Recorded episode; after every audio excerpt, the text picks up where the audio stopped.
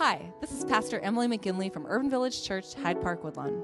If you've been to UVC, you'll know that we seek to be three things bold, inclusive, and relevant. We know that there are countless folks across the country and out there in podcast land like yourself, seeking a message that will bring insight, hope, encouragement, and joy as we do this thing called faith. Please consider making a financial gift to help us with this work of inspiring, equipping, and sending out agents of gospel life and inclusive love. Just go to www.urbanvillagechurch.org forward slash give. Thanks for listening and God bless. Good morning, friends. Our scripture comes from Titus chapter 2 of the Common English Bible. But you should talk in a way that is consistent with sound teaching. Tell the older men to be sober, dignified, sensible, and healthy in respect to their faith, love, and patience. Likewise, tell the older women to be reverent in their behavior, teaching what is good, rather than being gossips or addicted to heavy drinking. That way, they can mentor young women to love their husbands and children, and to be sensible, morally pure, working at home, kind, and submissive to their own husbands, so that God's word won't be ridiculed. Likewise, encourage the younger men to be sensible in every way Offer yourself as a role model of good actions. Show integrity, seriousness, and a sound message that is above criticism when you teach, so that any opponent will be ashamed because they won't find anything bad to say about us. Tell slaves to submit to their own masters and please them in everything they do. They shouldn't talk back or steal. Instead, they should show that they are completely reliable in everything so that they might make the teaching about God, our Savior, attractive in every way. The grace of God has appeared, bringing salvation to all people. It educates us so that we can live sensible, ethical, and godly lives right now by rejecting ungodly lives and the, and the desires of this world. At the same time, we wait for the blessed hope and the glorious appearance of our great God and Savior, Jesus Christ. He gave himself for us in order to rescue us from every kind of lawless behavior and cleanse a special people for himself who are eager to do good actions. Talk about these things, encourage and correct with complete authority. Don't let anyone disrespect you. May God bless our understanding of this scripture. Due to technical difficulties, we are starting just a few moments into the sermon. Breakdance skating, which never ended up very well. Um, and then there would always be at some point uh, this time when the DJ would like stop the music and tell everyone to come to the center of the ring and get into a circle. And we get into a circle. Did this happen for you guys? Okay, so some of you guys. And, we, and the song would come on, and the song would go, you put your right foot in, you put your right foot out, you put your right foot in, and you shake it all about you do the hokey pokey and you turn yourself around. That's what it's all about, right? and you'd be balancing on your skate, you know, a little wobbly, putting your foot in and out, and shaking it all about, and having a good time with everyone else. And the hokey pokey is just this fun song, right? That everyone gets to do silly things together for a good time. And it works if you're all doing it, right? And it's just one person, it doesn't really work. Um, and in a lot of ways, I think that's how society and culture is set up, right? We have these rules that are spoken and unspoken that tell us how to get by and how to get along. And if you're a student who moves to Hyde Park to attend college or one of the many seminaries in the neighborhood, you're likely to get a very specific set of instructions at your orientation. And these instructions will go something like this One should avoid traveling on foot mm-hmm. west of Cottage Grove. You put your right foot in. North of 47th Street. You put your right foot out. And when I was in school, south of the Midway, uh, that boundary has probably been pushed back to 61st or 63rd Street. So you put your right foot in and you shake it all out.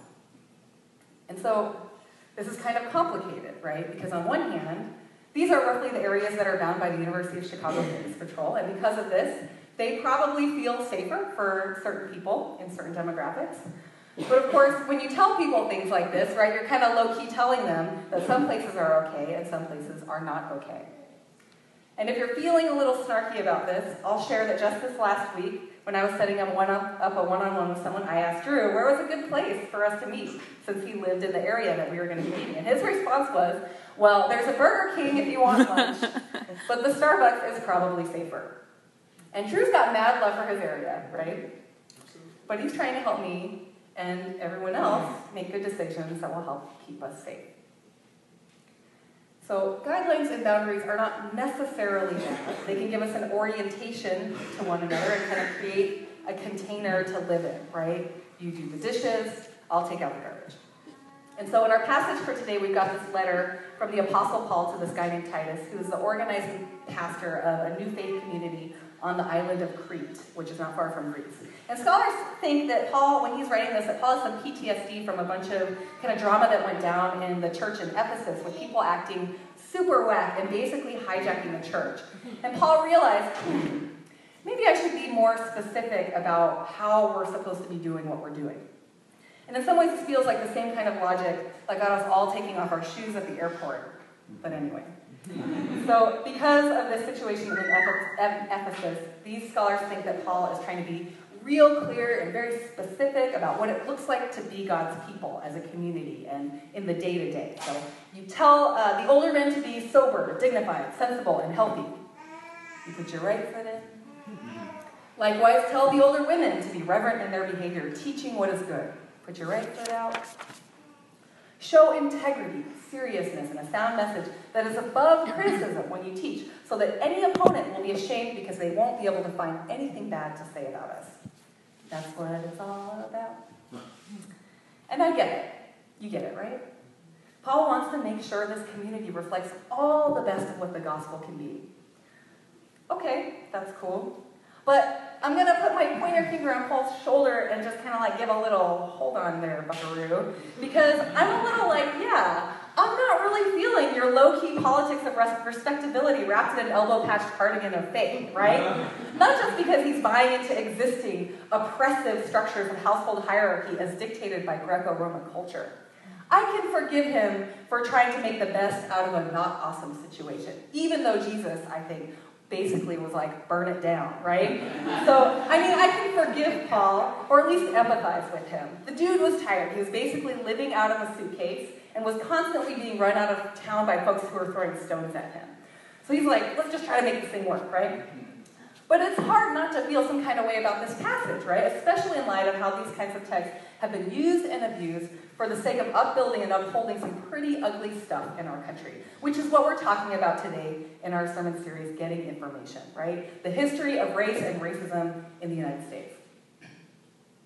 So, because this is not a semester long class, I'm going to focus on two elements in our country's history of race in light of this scripture passage for today. And I will state up front that my sources include things like uh, the Analyzing Systemic Racism training led by Crossroads Anti-Racism, uh, the book of People's History of the United States, curriculum that was provided by the Presbyterian Church USA, as well as countless articles, conversations, and pre- um, presentations that I've been able to be a part of.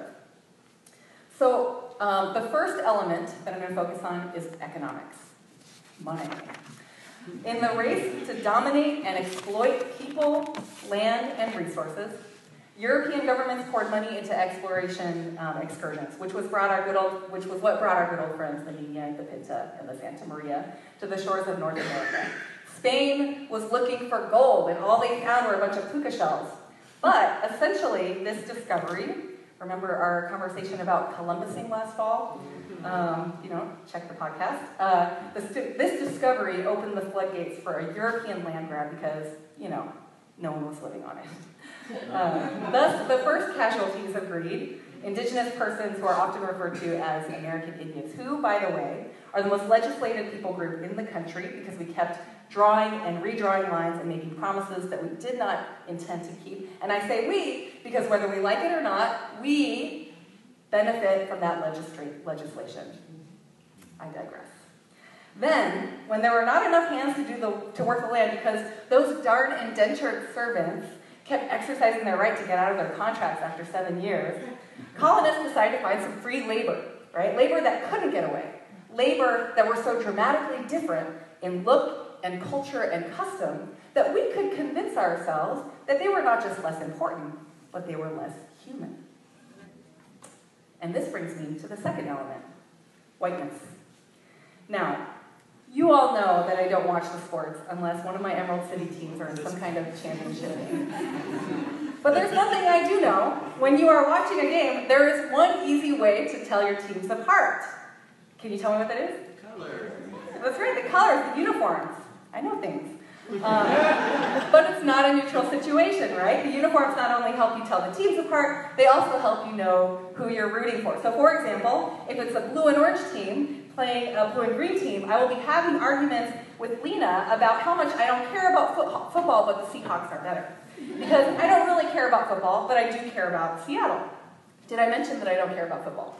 Uh, well, you know, the history of whiteness is kind of like a peculiar history of determining what constitutes the uniform that is less about the uniform and more about what the uniform gets for the team.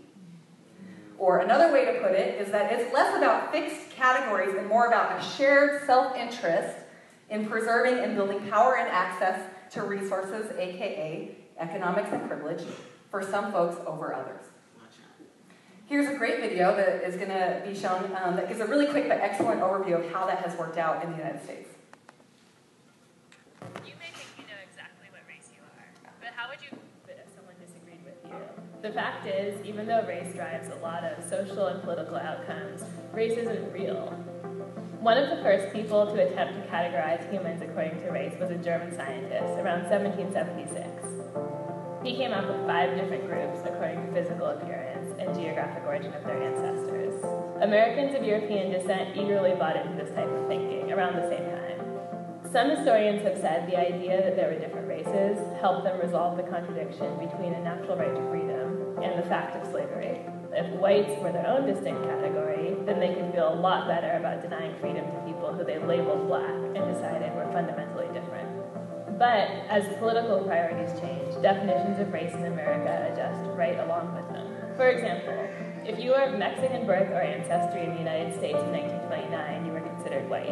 Then the 1930 census changed that to non-white to limit immigration. Later, when the U.S. needed to increase its labor force during World War II, these people were switched back to white. And what it took to be black once varied so wildly throughout the country, from one quarter to one sixteenth to the infamous one drop of African ancestry, that people could actually change races just by crossing state lines. Then, suddenly, in 2000, the government decided that Americans could be more than one race and added a multiracial category to the census. This has left many Americans scratching their heads when it comes to selecting who they are. As many as 6.2% of census respondents selected some other race in a 2010 survey. The idea that someone might look one way and identify another way, or that they might be really hard to place in a racial category, is not new. This is why there was a public debate about whether MSNBC's Karen Finney could say she was black, or how we can't even agree on the racial label assigned to the President of the United States. Of course, many people feel their racial identity is very clear and very permanent, but the fact that some people have changed theirs and that no one can really argue with them shows how shaky the very idea of race is. This is all because there isn't a race chromosome in our DNA that people can point to. It simply doesn't exist.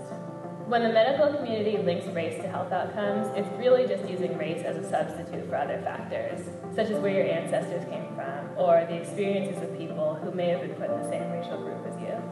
Dorothy Roberts explains that sickle cell anemia is a prime example of this. The disease is linked to areas with high rates of malaria, which include some parts of Europe and Asia in addition to Africa. It's not actually about race at all. This, of course, does not mean that the concept of race isn't hugely important in our lives. The racial categories to which we're assigned can determine real life experiences, they can drive political outcomes, and they can even make the difference between life and death.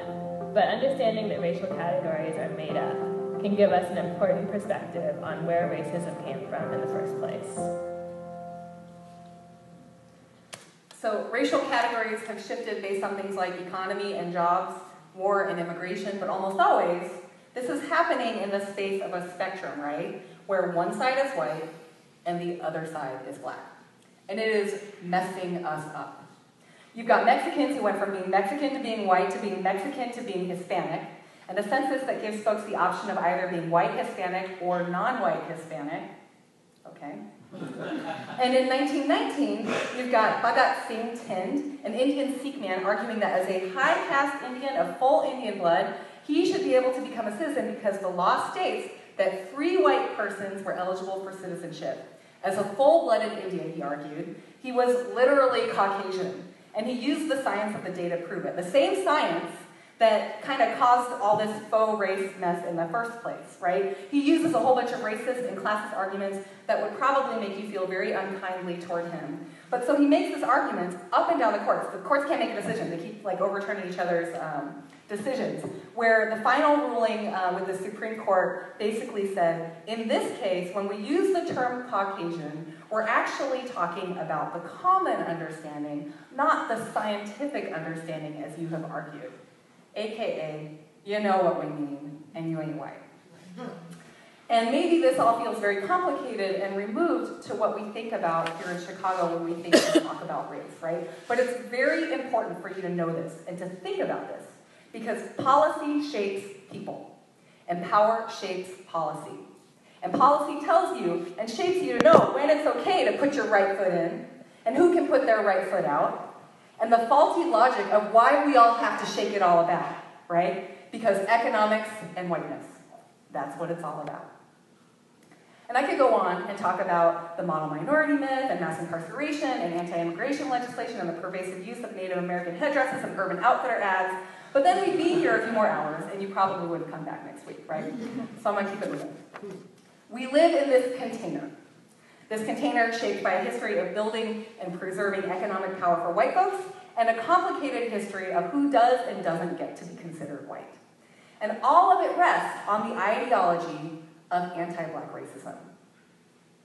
There is this blogger, his name is Scott Nakagawa, excellent writer, and he puts it this way, anti-black racism is the fulcrum of white supremacy. And I know that's a lot of uh, syllables, so here's a picture.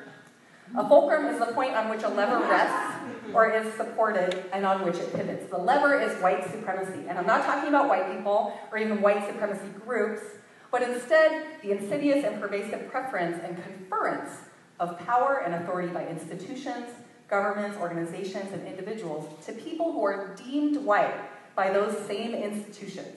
So it doesn't matter if you protest and say, but I'm Polish. In the eyes of the institution, you're white okay? Whiter than my bleach sheets drying on a clothesline in the sun. Just kidding, I don't dry my clothes on a clothesline. white supremacy is not bricks through windows, but a function, a way of doing in society.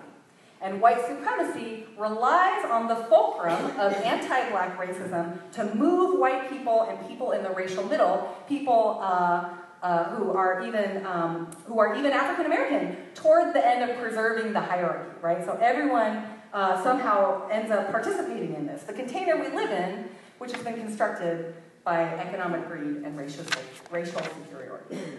And you're probably just going to need to re-listen to all of this on the podcast because I know I'm throwing a lot at you right now. So we live in this container of white supremacy, where we have these norms and expectations and even roles that have helped uh, that have developed in society. And Paul's words, uh, remember the scripture passage? Um, despite his best efforts, have been used yet again, in spite of his best efforts, to hijack the church in service of whackness, right? Because, of course, it's passages like this that have been employed to justify racism, sexism, classism, and probably also kicking puppies. I kind of feel bad for the guy, right? He just can't win for losing. And Paul, who was obviously not at a point where he wanted to negotiate the household structure. Maybe that's because he was too entrenched in his own privilege as a well educated, cisgendered male Roman citizen. So then, what are we to do with passages like these, right? We just kind of like throw them out and be like, well, that was then and this is now. Well, in spite of all the shady ways that the Bible came together, let's try and give consideration of the efforts, questionable deals, and faithful fistfights that were had over the collection and preservation of Scripture. Because here, at the end of the passage, this last chunk is where we see the underlying theology, the whole point of Paul's instructions. He says, The grace of God has appeared, bringing salvation to all people. It educates us so that we can live sensible, ethical, and godly lives now. We wait for the blessed hope and the glorious appearance of our great God and Savior, Jesus Christ. He gave himself for us in order to rescue us from every kind of lawless behavior and cleanse a special people for himself who are eager to do good actions. Talk about these things. Encourage and correct with complete authority. Don't let anyone disrespect you. And this is where we place our focus. Because in spite of Paul's own stuff, this is ultimately what he's trying to say. Live your faith in body, mind, and spirit. Be eager to do good actions. You put your right foot in. First, embody the values of your faith. Being eager to do good actions means getting in formation and becoming an activist for love and for the things that bring us closer to God's vision of salvation, aka wholeness of life for all. Things like justice and power sharing and privilege distribution. Actively dismantling and replacing harmful structures that have done violence to our country and to our souls. For some, then it would be enough that you're doing the work, right? That you're embodying it. You, can, you can't legislate hearts and minds, but you can legislate bodies, right? But for Christians, more is required. It's not, it doesn't just stop with embodiment. You have to keep growing and learning. So then uh, you have so then you have to talk about these things, right? You put your right foot out. In other words, you have to get education or information in order to get information. and that means continually opening yourself up to new relationships, new experiences, and new ways of understanding old truths. So I mentioned earlier that um, a couple of weeks ago we had a post-worship conversation about power and privilege. Um, and Brandy shared about how um, she had been taught that she needed to be to work twice as hard to be seen just as good. That's what her parents had taught her. And it was really interesting in the course of the conversation because I, I realized that I had actually really been taught that I just needed to be so good it didn't matter. Right? It made me realize, though, as I was kind of reflecting on that exchange, that racism has formed and deformed not only our individual identities, but also the shape of how our parents were forming us. Right? Equip how also how like our parents were trying to equip us with the things that we needed in order to succeed. Getting information means continuing to grow and learn, to open ourselves to other people's experiences and expand our sense and understanding of things, right? And finally, don't let anyone disrespect you, right? In the meantime, in between time, don't let anyone disrespect you. In other words, in Tupac's words, keep your head up and let your hair down, right? Because this is really hard work, and it's a really hard world that we live in. You may get to a place, right, where you finally have like got your stuff together, you have arrived in a good place, and then someone says something that just punches you in the gut. Something happens that completely blindsides you. The depression you crawled out of comes to drag you back in. Because no matter how hard you push, how hard you struggle, the needle just doesn't seem to move. So then, what do we do with that? How do we negotiate that, right? Well, you know, the way that Paul talks about it, and I think the way that Jesus talks about it too, is that we gather together in community.